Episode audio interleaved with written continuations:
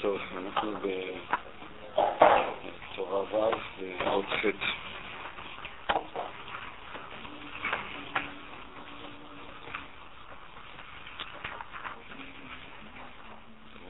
כן, ראינו בסליחה, לא בעוד חטא, בעוד חטא. ראינו בפסקה הקודמת את הנושא של כי בהלכה, כי ברצון, כי בשעור. כאן, כאן הוא ממשיך בנושא של השתיקה. ועל ידי הדמימה והשתיקה נעשה בחינת חירית, כמובן בתיקונים, ותחת רגליו כמעשה לבנות הספיר והחיריק. כן, יש כאן דרשה שהחיריק הוא נמצא תחת האות, והדבר הזה כמעשה לבנות הספיר זה, כן, דרשה סביב ה... ניקוד של האותיות, אני לא כל כך יודע מה הוא הקשר. מכל מקום, אני מדבר על החיריק. זה בחינת בארץ, חדום רגלי, חדום זה בחינת דמימה. אז השתיקה היא תחת האדום, כן? היא שייכת לה, היא האדום של הרגליים. זה בחינת נקודה תחתונה של תמונת א'. בנקודה שעל האלף זה בחינת כתר, יש כמה דרשות אצל האריזה לגבי האלף, הרב גם בראש מדין מביא את זה, וכאן גם כן דורש את האלף. זאת אומרת שהאלף היא הנקודה העליונה, בחינת נימה לרקיע שהראשון מוטבל ספיר כיסא במתקסיה יעלה מזרב שבאלף במתקריה רקיע, דרשו דרשה מהתיקונים, והנקודה היא כיסא למתקרסיה, כמו שכתוב, ומחלה ממך לדרוש ומחוסה ממך תפקור. זה בחינת אלוקים, כבוד אלוקים מזכיר דבר בחינת כתר, כן? אז יש לנו כאן באות א', הוא דורש את, את שתי הנקודות שדיברנו עליהן, את הכתר להיזהר, כן? את התשובת התל, שזה החיריק שתחת א', שזאת השתיקה, ושנמצא לראש זה שוב הכתר שנקרא ירקיע, וזה בחינת כבוד אלוקים מסתר דבר בחינת כתר. אבל שבתוך האלף הוא רקיע, שמיים, אש ומים, לפי הרקיע הוא נפסד כספירת התפארת. ספירת התפארת היא השילוב של הניגודים של הימין ושל השמאל, והדרשה היא ששמיים, אש ומים. אנחנו נפרש את זה בחינת הבושה, שנשתנה פניו לכמה גוונים. כשאדם מתבייש, אז הפנים שלו אה, משתנות לכמה גוונים, האדומים ומחבירים, אה, וזה בחינת רצי הכלליות הגוונים, כפי שאמרתי, ספירת התפארת. ונעשה על ידי זה אדם לשבת על הכיסא. מה שכתוב, הוא דמות כמראה אדם עליו מלמעלה, כי לית אדם בלא א', כן, אדם זה תמיד עם א', וזה אותיות א' דם, היינו על ידי דום להשם נעשה א', ונעשה אדם לשבת על הכיסא. כבר שבתוך הא' הוא רקיע כדי להיות הגוונים היינו ושכנד. בנקודה התחתונה יש תפלה והדמימה, כמו שכתוב הארץ אדם רגליים. זה בחיני, בחינת ותחת רגליו. בנקודה העליונה הוא כיסא דמיקסיה, בחינת תשובה, בחינת כבוד אלוקים מסתר דבר, בחינת במקוסי ממחל תחקור, בחינת הממה להקיע דמות כיסא. ונעשה אדם לשבת על הכיסא בחינת כמראה אדם עליו מלמעלה. יצא אולי לקרוא את סוף הפסקה, נראה אולי נבין את הדברים יותר בזהירות. ואז נעשה ייחוד בין חמה ללבנה, שהשמש מאיר ללבנה, ונעשה ייחוד בין משה ויהושע. בין משה כתני חמה, ובדה הנקודה העליונה בחינת כיסא בחינת משה, כמו שכתוב לכיסאו כשמש נגדי, בחינת המימה לרקיע דמות כיסא. והנקודה התחתונה היא יושב בחינת לבנה, כן, והמלכות שהיא מקבלת בחינת ותחת רגליו כמעשה לבנת, זה הלבנה. ועבר שבתוך א' הוא הרקיע, הוא בחינת האוהל, כמו שכתוב, יהושע בן נון לא ימיש מתוך האוהל. ואוהל הוא הרקיע, הוא רקיע, כמו שכתוב, אם תכן את האוהל השבט, וכתיב נוטה שמיים כיריעה, וזה יריות האוהל. בכיסא העליון, היינו, נקודה העליונה, נפרקת לשלוש טיפים, כי תשובה צריך להיות בשלוש תנאים. מה שכתוב, ונראה בעיניו, בזמן שמו ובו יבין ושר, ולא שלוש בחינות על נקודות סגול וסגול דחמה. טוב, אני מניח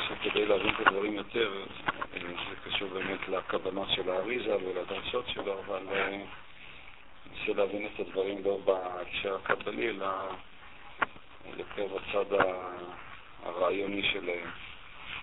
למעשה מה שהוא חוזר כאן, הוא חוזר כאן על הייחוד שבין חמה ולבנה. כשאומר החמה זה הנקודה שעל הכיסא, שהיא בחינת הכתר, והלבנה זאת כן הנקודה האחרית שלמטה מהכיסא. והייחוד שביניהם כאן בהקשר הזה היא ספירת התפארת, שהיא האוהל, כפי שאומר כאן על משה ויהושע. יש לנו את משה, יש את יהושע, ויש את כן האוהל שמאחד אותם, אפשר בינו להם משמעות האוהל, שהוא הרקיע, ספירת התפארת שמאחדת את הגרונים. מה שנבין כאן מבחינת הרעיון, הוא חוזר על שתי הנקודות שדיברנו עליהן. יש לה שני ניגודים שהגדיר אותם קודם בקי בעי ובקי במאפיק, כלומר שאדם מצד אחד צריך לחיות מתוך תודעה של איה מקום כבודו, של תכלית הידיעה שלא נדע, גם כשהוא נמצא במצב של ידיעה, במצב גבוה, במצב של היי, אז צריך לדעת שהוא לא יודע, שזה התשובה עילה כפי שהגדיר אותה, מבחינת הכתר, נפלא ממך אל תחקור, אבל האדם צריך להיות תמיד בתוך עמדה של, של אי ידיעה, גם שיש לה השגות, גם שיש לה הבנות. כפי שראינו בפעם הקודמת, אסור לה אף פעם לייחס להשגות הללו איזושהי תפיסה מוחלטת, כאילו הוא כבר יודע הכל, הוא הגיע כבר לסוף או, או משהו כזה. ברגע שהוא תופס את זה, זה הופך את ה... כפי שראינו פעם הקודמת, עצם הידיעה יש בה, כן, מעבר לתוכן שהוא הדבר המוגדר שבה, היא אה, כוללת לתוכה משהו שהוא אינסופי, שהוא בלתי מוגדר, והוא זה שתמיד אה, יגרום לכך שהידיעה הזאת תמשיך ותתקדם, ואף פעם היא לא תעצור ותקפה על השמרים שלה. זה הנקודה שעל האלף. הנקודה שתחת האלף היא בדיוק המצב ההפוך. המצב שגם כשאדם נמצא במצב של אי בהירות, במצב של אי ידיעה, במצב שבו של חוסר טעם, של חוסר משמעות, של ייאוש וכו', כן, דברים שנחמן הרבה מתמודד איתם, אז זה אומר, גם במצבים של הייאוש אתה צריך לחשוב, כן, הבחינה ראשונה זה איה מקום כבודו, זה עמדה של אי ידיעה. כשאמרתי, זה לא אי ידיעה במובן הנגטיבי, אלא זה... כמו שכבר אמרו הקדמונים, תכלית הידיעה שלא נדע. זאת אומרת, גם מה שאתה יודע, הידיעה היא בעצם נמצאת במצב של אי ידיעה. כלומר, אסור לך אף פעם לקבע אותה. היא תמיד צריכה להיות חלק משיח, חלק מזרימה, חלק מזרימות, חלק מהיצירה. לעומת זאת, מצב שאדם מרגיש שהוא לא יודע, וגם אצל אנחנו נראו מצבים כאלה, היה מאוד בתנודות בין... כן, מה שקרוי מניה דיספרסיה, כמו שאומרים, היה לפעמים מצבים, ככה הוא היה אומר, מילים של התפארות, שהוא הצדיק, מרכז העולם, יותר לדבר ממשה רבנו, ואלו גם מצבים של נפילות מאוד עמוקות, שאומר, שכחתי, אין לי דיבורים, אני לא יודע לקרוא ספר, וכן הלאה, והיו מצבים ממשים, זאת אומרת, יש מצבים של אדם ממשל. דווקא אנשים... כן, הרבה פעמים דווקא אנשים שיש להם שאיר רוח פני דתי, הם מאוד נעים בין שני המצבים הללו. ואז הוא אומר, גם במצב של הנפילה, גם במצב שאתה מרגיש חוסר טעם וייאוש, אתה צריך לדעת שמלוא כל הארץ כולו, לא היה מקום כולו, אלא מלוא כל הארץ כולו. הקדוש ברוך הוא נמצא איפה שאתה נמצא. וזה אומר בעצם שאתה תקבל את מצבך, אם זה מה שקדוש ברוך הוא רוצה, אז תקבל את זה. עצם הקבלה הזאת היא ממלאת, הייתי אומר, או מכלילה גם את המצב הנמוך, גם כן בקדוש ברוך הוא. וזה החיריק שבשתיקה של מתחת האלף. הקו האמצעי של האלף כאן הוא, האמצעי של הארי, זה עלו זה שמייחד את הדברים. אז זאת עוד נקודה שאנחנו הרבה מדבר עליה, של אתה לא או-או, אלא גם, גם, גם וגם. רפף. תנועה לכיוון אחד, היא צריכה גם לבוא לכיוון השני, שזה הייחוד. אבל יש כאן למעשה שתי תכונות שהן שתי תכונות הפוכות. תכונה אחת של של אי ידיעה, שהיא בעצם תכונה אפילו של ספקנות או משהו כזה. תכונה אחרת היא תכונה של ודאות, היא תכונה של מלאות, היא תכונה של ביטחון, ולכאורה שתי התכונות הללו, או שתי הגישות הללו, הן שתי גישות הפוכות אחת מהשנייה. מצד אחד יש לי את הוודאות ומצד שני יש לי גם את הספקנות, והתפקיד של הרב, שהיא ההשתנות של הגוונים, שכוללת את הגוונים כולם, תפקידה לייחד, כלומר לתת לאדם את היכולת להיות בשני הדברים. אנחנו חושבים שלכאורה, גם מבחינה אובייקטיבית וגם מבחינה סובייקטיבית, הם עומדים בסתירה אחד לשני. יחד עם זה אומר רבי נחמן, צריך, כן, זה הייחוד שבין משה ליהושע, החמה ללבנה, הכתר והמלכות, שהם מתקשרים על ידי עבר, שבו נראים הגוונים כולם. זו אחת באמת הנקודה שאנחנו נדבר עליהם הרבה. הנקודה שהאמת היא לא נמצאת דווקא בצד אחד של הדברים. האמת האמיתית, ולכן המקובלים כל כך הדגישו את הנקודה של הייחוד, הייחוד בראשו של דבר, היכולת לראות את האלוקי ואת האמת, נמצאת בצדדים השונים של המציאות. שאף על פי שמבחינה אחת הם עולים בסתירה אחד לשני, מבחינה אחרת הם צריכים לא רק שלא לסתור אחד את השני ולהפך, הם צריכים אה, אה, אה, להפרות אחד את השני. איך זה נעשה? כמובן צריך אה, יותר לפרט את הדברים, אבל אה, אני חושב זאת נקודה מאוד חשובה גם לגבינו, דווקא בסיטואציה שאנחנו נמצאים בה, סיטואציה המקרה הציונית דתית, גורם שיהיו בתוכנו המון צדדים, צדדים דתיים, צדדים חילונים, צדדים... אנחנו לא שייכים רק לפן אחד של המציאות. והרבה פעמים הסתירות הללו הן גורמות לנו, הרבה פעמים חורבן אפילו, קונפליקטים, יכולת, הם משתקים אותנו, שאומר, מסרחים אותנו, יש בביטוי הזה. אני חושב שאחד הנקודות שצריך ללמוד כאן, ש... לא צריכים, לא רק שלא צריכים לסרס, אלא צריכים להפרות, אפילו בלי להביא את המפלל להרמוניה. הנקודה אחת הנקודות שלפחות מבחינה אישית למדתי הכי הרבה מרב נחמן, שלפעמים הסתירה היא אמת יותר גדולה מאשר ההרמוניה. אנחנו כמי שהולכים בעקבות הרב תמיד מדברים על ההרמוניה, ברצון להגיע לאחדות, וזה ודאי דבר נכון. השאיפה של הרם היא, השאיפה היא להגיע להרמוניה, זה להגיע לאחדות. אבל זה אידיאל. במציאות עצמה, לפעמים היכולת לחיות בסתירה שמשקפת אמת הרבה יותר גבוהה מאשר להגיע לאיזו הרמוניה מזויפת, הרמוניה מאולצת, או אפילו לפעמים הרמוניה אלימה, שכמו מיטת אדום, שמה שלא מתאים, או שאתה מותח, או שאתה מקצץ, אבל... כן, אדם צריך... לפעמים להצליח לו גם דרכי הבאה שהן שונות ולעיתים גם סופרות, מתוך ידיעה שלפחות בעולם המצומצם שלנו האלוקים הוא גדול, הוא לא, הוא לא פועל בדיוק כפי מה שאנחנו חושבים או לפי התכתיבים שלנו, ולכן מבחינה זאת לפעמים גם אפשר, אפשר אולי נכון גם לא, אז יש סתירה, אוקיי, אז נכון שמנקודת מבט אנושית הסתירה היא סתירה, אבל מנקודת מבט אלוקית, מנקודת מבט אלוקית, אז הקדוש ברוך הוא לא כפוף לחוק הסתירה, ולכן אני יכול לשקף אמת מסוימת, כפי שאמרתי, דווקא באמצעות הסתירה, שמקיימות הרבה בעולם שלנו. הסתירה בין קודש לחול למשל, הרבה פעמים היא מאוד קיימת. מצד אחד יש לנו איזה כיסופים מסויד בעולם של קדושה, בעולם של טליות של קדושה, מצד שני הרבה פעמים יש פתאום איזה דחף שמוציא אותנו החוצה, ואתה דווקא רוצה ללכת לאיזה סוג של חול. זה לא דבר שהוא שקר, יש בזה גם כן איזה מושג של אמת, הוא גם שייך לנצחיות האלוקית. והשאלה היא לא שאלת ההכרעה, היא השאלה היא איך, איך לנגן את הדברים, איך לדעת מתוך האלמנטים ליצור ניגון שהוא יהיה, כן,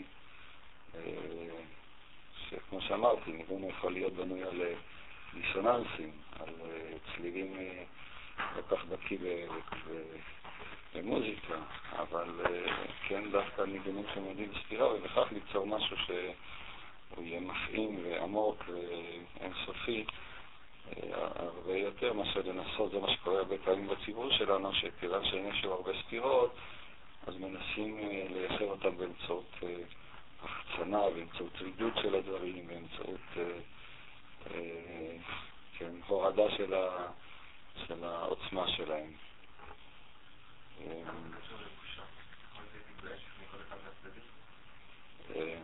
שאלה טובה, אני לא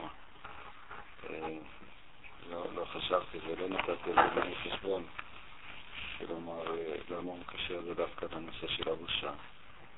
אינו מה, אז באת הנושא אתה? שאלת את זה. אז אתה מתבייש מהם? מדבר על זה הרבה בהרבה מקומות, על הנושא של הבושה והחלפת הגוונים של הבושה, אבל אני לא יודע לכל כזה רצינות, כלומר, אני בא את זה לפני מישהו משמעותי באמת. הוא מעקף בתנועה, כאילו. אני חושב, הבושה היא תמיד בספרים מיוצגת קרעה, אפילו קרעה עילה, יש את אחת התרצות של התיקון הזו, של בראשית זה יראה בושת. באמת להתבייש, נגיד שגם עושה ורב הוא מתבייש, זה אולי הרמה הכי גבוהה. זה הרבה יותר מאשר לפחד, להתבייש זה יותר מאשר לפחד. אבל אני מבין מה שאתם אומרים, אבל זה כנראה הכיוון, אבל עוד לא הגענו לנקודה, אין לי ככה נחת, למה דווקא זה קשור לבושה. הבושה היא גם נתפסת הרבה פעמים כסוג של ביטול, כסוג של התבטלות.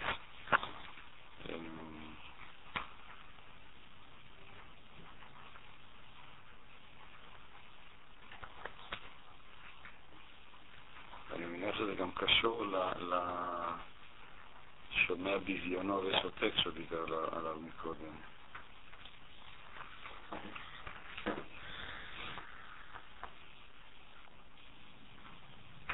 יש עוד למישהו איזה הבנה או כיוון, מחשבה?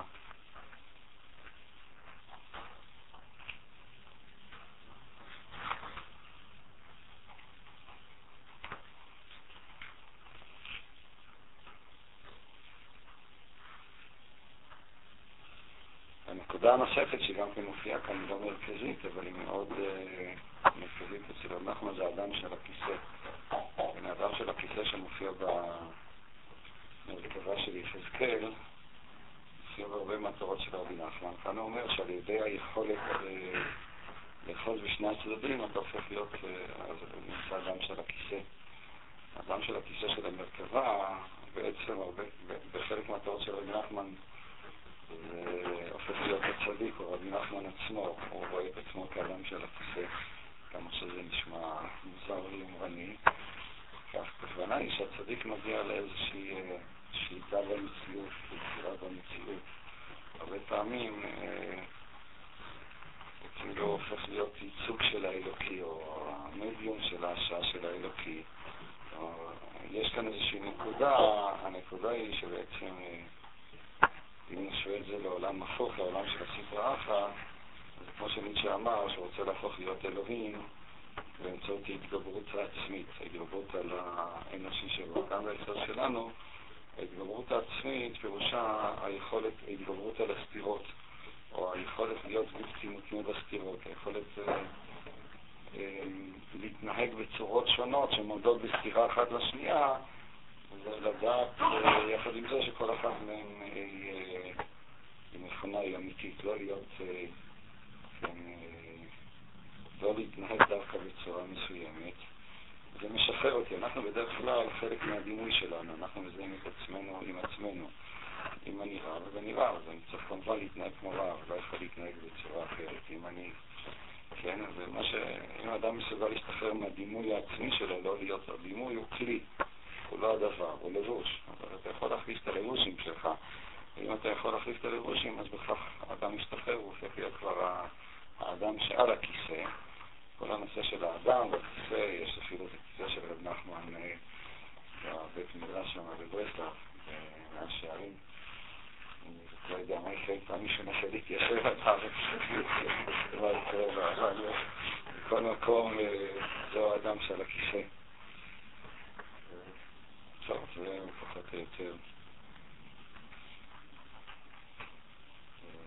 טוב, אני רואה שכאן כולם דוממים ושתקים, שתקים. מה?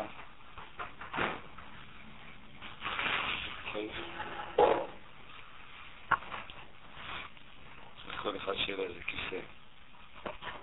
ביידיש אומרים הבנקלי, אה?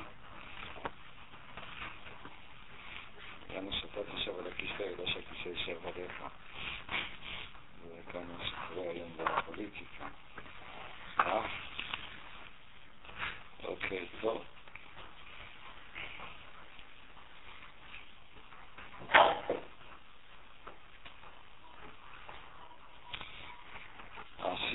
כל התורות הללו הן השייכות לגדתות של רבא בר בר חנה.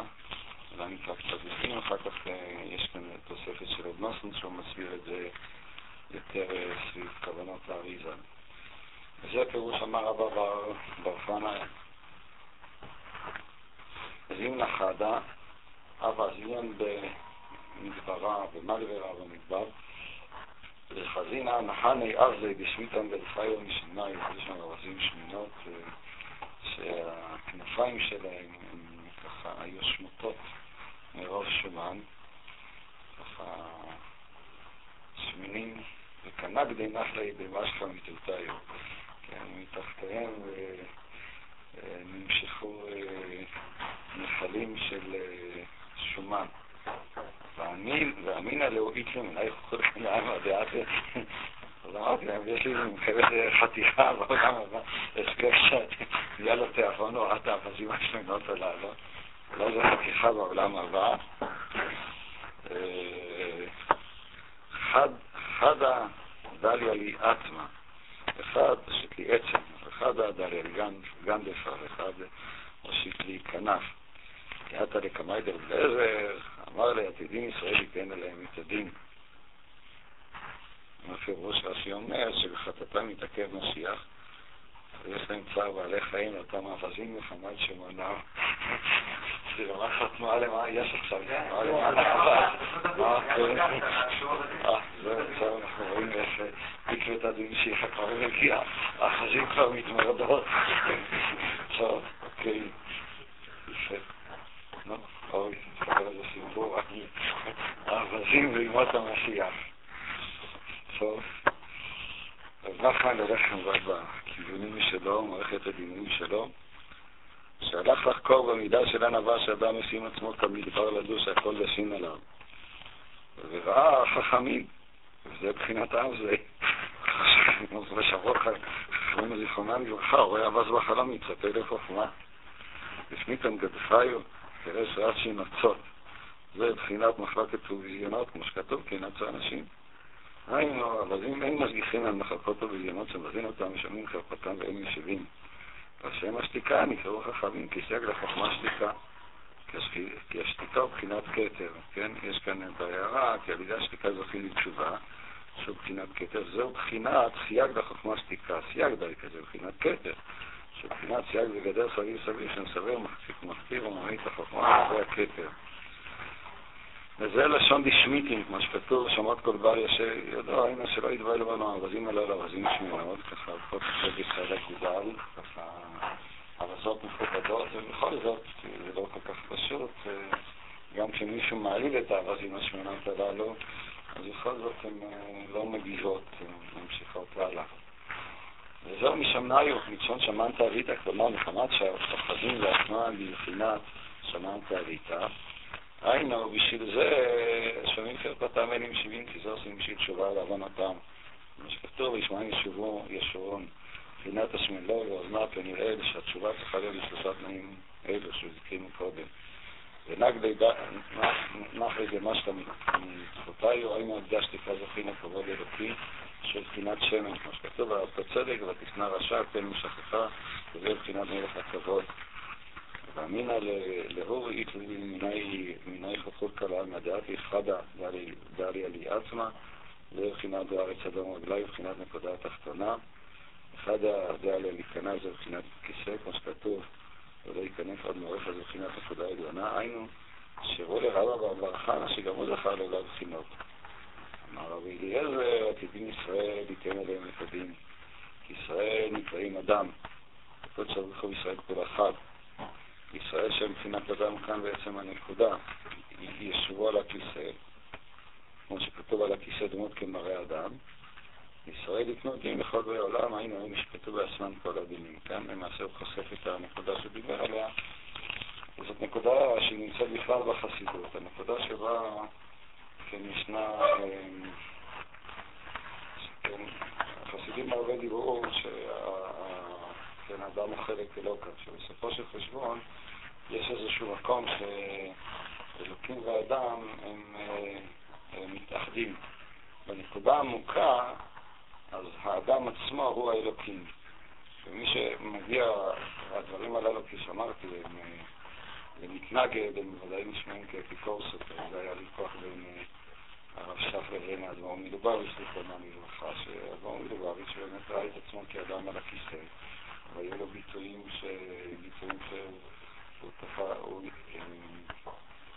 שהוא תפס את עצמו כאלוקות כזאת או אחרת, ועד היום, והיום זה אחר כך להיות עבודה זרה כמובן.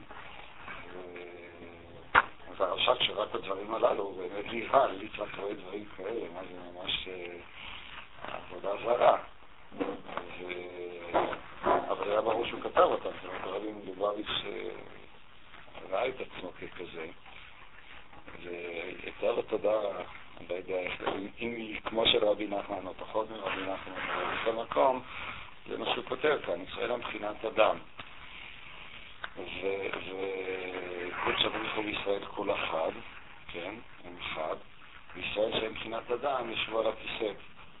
כן, הם אלה שיושבים על הכיסא. הכיסא הזה שהוא, כן, האדם ששלו על כיסא שהוא דמות השם, שלא יותר כן, כמו שכתוב על הכיסא דמות אדם, זה ישראל, ואז ישראל הופכים לתת את הדין לכל באי עולם. הם אלה בעצם שהופכים להיות השליטים, השופטים אה, של המציאות. היינו, הם נשפטו בעצמם כל הדינים. אה, זאת, זאת הנקודה שהוא אומר שבאמצעות התשובה הידע והתשובת התא, אז אה, כן, אז אה, ישראל הם אלה שכן הופך את ה... צריך להתייחס לזה, כרגע אני לא כל כך נמצא בזה. הפרשנות שלו היא לא פרשנות, היא אומנות, היא דרשה, כן? עתידים ישראל ייתן עליהם את הדין, זה מתהפך בדיוק ההפך. זה לא שישראל נשפטים, אלא ישראל הופכים להיות אה, אה, השופטים, הם אלה שהם ייתנו את הדין לבאי עולם. זה איזו יכולת של, של האדם, אני מאוד מאמין שהיא קיימת, שבאמת... אה, לשפוט את המציאות, ליצור אותה, לכונן אותה. כלומר, אנחנו כל הזמן, התודעה האנושית היא באמת כל הזמן תודעה שתלויה. היא תלויה במשהו, כן, אמת שנקבעה לגביה. ערכים שכוננו, שהקדוש ברוך הוא קבע בשבילו. יש איזו נקודה שבה האדם עצמו הופך להיות זה שמכונן את ערכיו. באותה נקודה שבאמת הוא הופך להיות כאלוקים. החטא של אדם הראשון הוא אמנם חטא מצד אחד, ובסופו של חשבון הוא גם הופך להיות כאן מטרה, זה הפרדוקס שיש כאן. מה שזה אומר לגבי, אבל זה הפרדוקס הנוסף שזה דווקא בא לידי ענווה עמוקה, כלומר רק אם האדם מגיע לענווה מאוד עמוקה, שהיא בעצם ההתגברות על עצמו, היכולת שלו להיות לא אנושי, משום שהאדם תמיד יש לו את העני, תמיד יש לו את הגאווה, דווקא הדבר הזה נותן לו את האפשרות אה, אה, לשבת על הכיסא ולהפוך להיות, אה, זה בדיוק הפרדוקס שיש כאן, להפוך להיות אה, שופט של המציאות. להשתחרר מהתלות שכאילו, אה, מכל תלות שהיא, הופך להיות אה, חופשי במובן ה... הרדיקלי של המילה. מה? זה כמו הצורה, כמו התוכן, מה שחוסתם הדרשות. יש איזה פירוש ולא אמנות, שרק אמר, זה באמת אותה נקודה אולי. זאת אומרת, הוא רואה דרשה, הוא משתמש בה. לא רואה את עצמו משתמש בגלל שהוא כאילו עושה מה שהוא רוצה למי נקודת המעבר, אבל הוא משוחרר מכל... הוא זה שיושב על הכיסא, והדרשה מגיעה אליו. אתה צודק, אתה יכול להיות שלא לדרוש ולא להיות כבול לפשט, להגיע לזה יצירה שמצד אחד היא משמעות, היא לא כבולה לכללי השפה וההיגיון והתחביר, אלא להשתמש בדרשות ואומנות ולשחק איתם, זה חלק מהשליטה שיש לו במציאות. זה לא כפוף לפשט, אלא הוא יוצר אותו. טוב, יש כאן נקודות יותר עמוקות, באמת הזכרתי באחד הפנים הקודמות, באמת היכולת תהיה גם אצל הוגים פילוסופיים. היום שולט עיקרון המציאות, שהוא עיקרון מאוד נוקשה, עיקרון של חוקיות. באמת מדברים על כך של עולם, לפחות בהקשר החברתי לפחות, שיהיה עולם של, או שהדגם שלו יהיה הדגם של האומנות, ולא הדגם של הדגם המדעי של חוק המציאות. בצד מסוים זה נוגע למה שאתה אומר כאן, כלומר, להתייחס לעולם כמשהו שהוא חופשי, כמשהו שאתה יוצר בו, כמשהו שאתה אחד עם מה שאתה עושה, ולא כעולם שכופה את עצמך עליו. בצורה כזאת זה עשוי, וכאן המאמץ הקשה שבמעשה אנחנו גם לא יכולים לרדת עד פישור, כיוון שאנחנו לא נמצאים בתודעה הזאת ברוב התחומים, ולהגיע באמת לעולם רוחני, עולם שבו האדם הוא לא כפוף אלא הופך להיות האדם של הכיסא. בצד מסוים, אני אומר, בעולם של היום זה דבר מסוכן. על פניית האידיאל, ההבדל בין דמיון למציאות הוא, הוא נעלם, משום שהדמיון עצמו, כן, הדמיון של הצדיק, הדמיון של אדם שהגיע לדרגה הזו, הוא עצמו הופך להיות אה, מציאות. ארבע, ברגע שהאדם מתחיל, נגיד כמו שדקה אמר, שאם לא חמור של עצמו לפרש אומנות ולא לפרש בעצם לפשט, איך הוא לא מאבד את הקדושה של משהו גדול אליו? הקדושה היא חלק מהיכולת הזאת עצמה, כלומר, זה לא עניין שרירותי, שהאדם עושה מה שבא לו. אומנות היא לא דבר שרירותי, אומנות היא משהו שאתה מגלה את החופש שלך בזה שאתה הכי הרבה כפוף למשהו שמחוץ עליך. באומנות עצמה יש איזה פרדוקס, אומנות היא לא אנרכיה.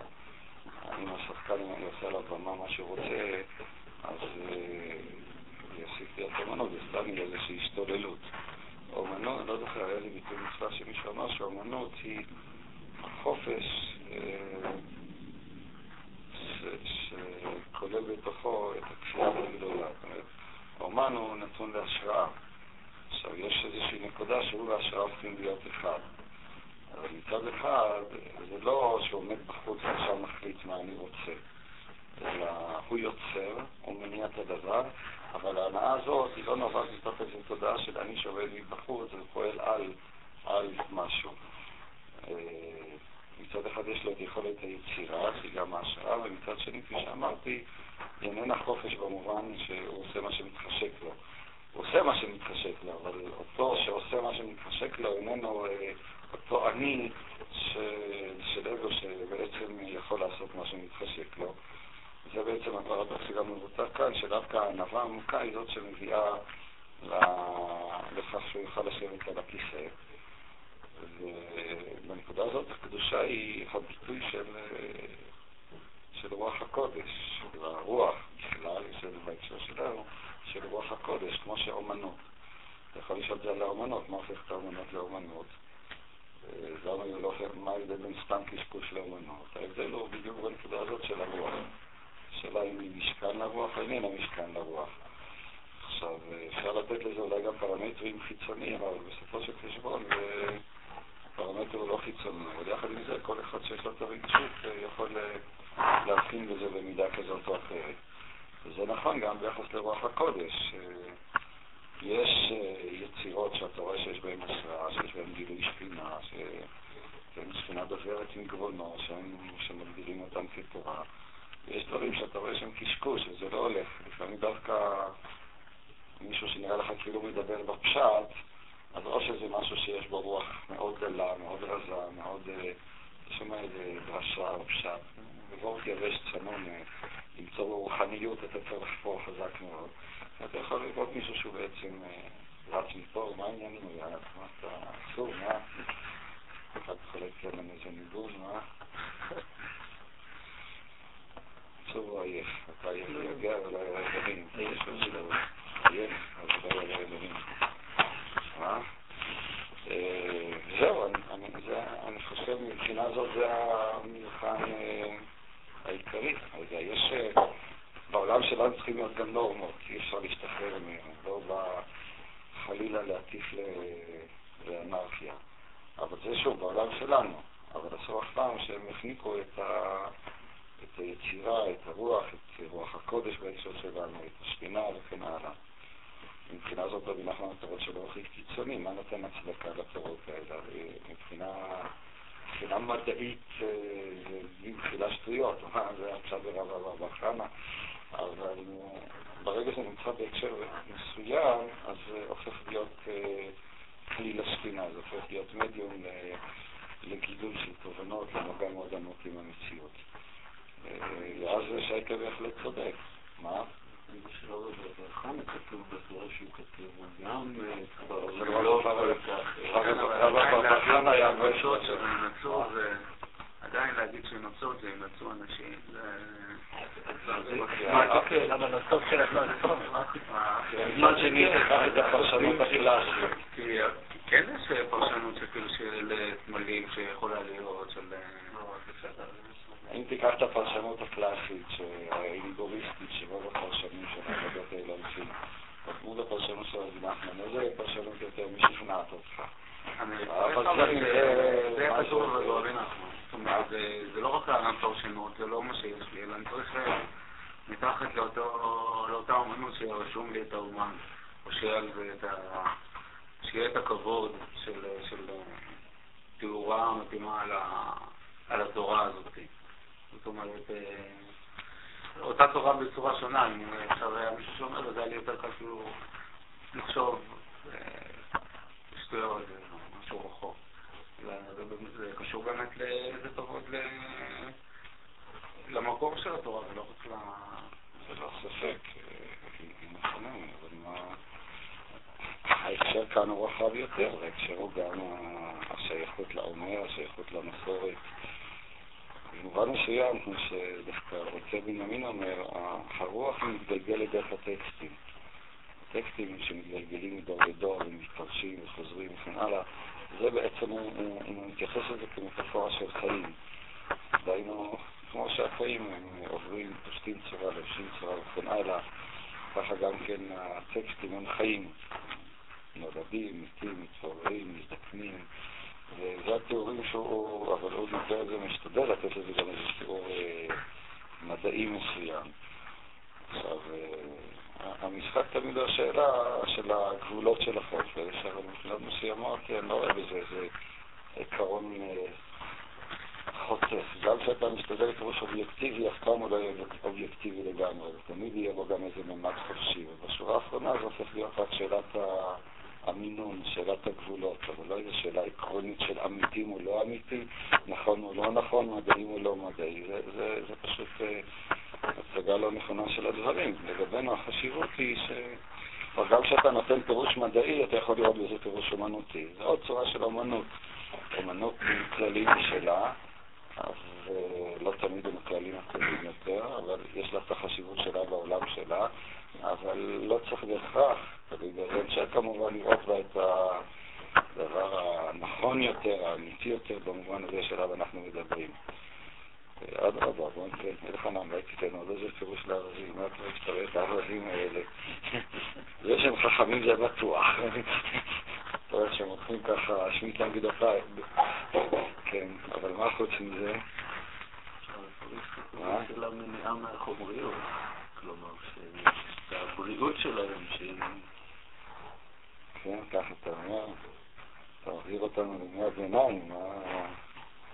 עבדים שמנים, השמנה נוטף לי תחתה, אבל הם שמנים מגיבים, יש אמן רע לב, יש אמן טוב לב. אבל אנחנו נתדברים, תקשיב משהו, נותנים לך מה? בגלל שהקימו את צער בעלי חיים, ולא נותנים לאכול מהאבזים השם. דווקא הוא זורק לו אורץ כמו את הכנף השמוטה, הוא לא נותן לו משהו. מה אתה אומר? מה שנותן לו, הוא לא קרסן לדיב, הוא נותן לו את הכנף השמוטה או איזה עצם.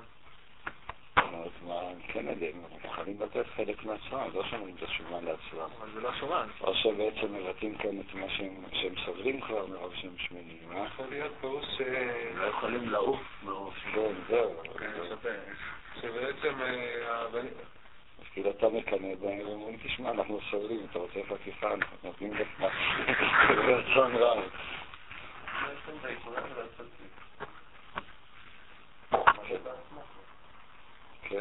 הוא לא יכול לעוף. אני רואה בעגלה הזאת, כי זה הרזים השכונות האלה, זה סמל לטוב של... רק הרזים ישראל ייתן לנו את הדין, אתה רואה שהמזרעה התגשמה, בבג"ץ כפי שהזכיר כאן.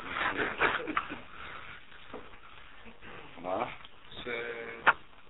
שכאילו בעולם הזה יש המון המון טוב, שאנחנו, ברוך שאנחנו שקועים ב... אולי בתוך הדתיות או בתוך כל מיני מסגרות אנחנו לא מסוגלים להגיע אליו, אלא אם כן אנחנו יוצאים במדבר ואז רואים את הטוב הזה ואנחנו מפחדים, כי אנחנו רואים שהטוב הזה הוא לא בעצם חלק מהעולם הזה, ואנחנו מבקשים, ואנחנו מבקשים אותו כזה טוב, כזה רואים שאפשר לגלות כל מיני דברים בעולם הזה שהם טובים ואנחנו מבקשים אותם לפחות לעולם הבא. אז הם אומרים, לא, זה שייך עד עכשיו, והם נותנים לנו את זה כאילו עכשיו, אנחנו עתידים לתת את הדין שלא נהנינו מהעולם הזה מספיק. והדברים שיש בתוך העולם הזה, וכל האפשרויות שקדוש ברוך הוא נתן לנו בעולם הזה, שלא נגענו בהם. טוב. אז מה אתה רוצה שנכין היום לצהריים, וזה יחזים שאלות? מה? מה הגב של החזים? השום. אוקיי. טוב, עוד נפרדת, אולי תדענו איזה פירוש. מה פנטזיית העבדים שלך? טוב. בסדר. מה כאן?